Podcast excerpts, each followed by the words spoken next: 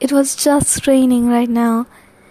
And in that moment, I realized that though life can be shitty sometimes, but if you look through it, it has been happy.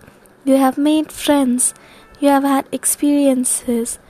Even if they were bad then, they are memories now, memories you can look back on and realize that, oh my god, I was stupid back then. I'm so glad that I learned from them and I am this person today.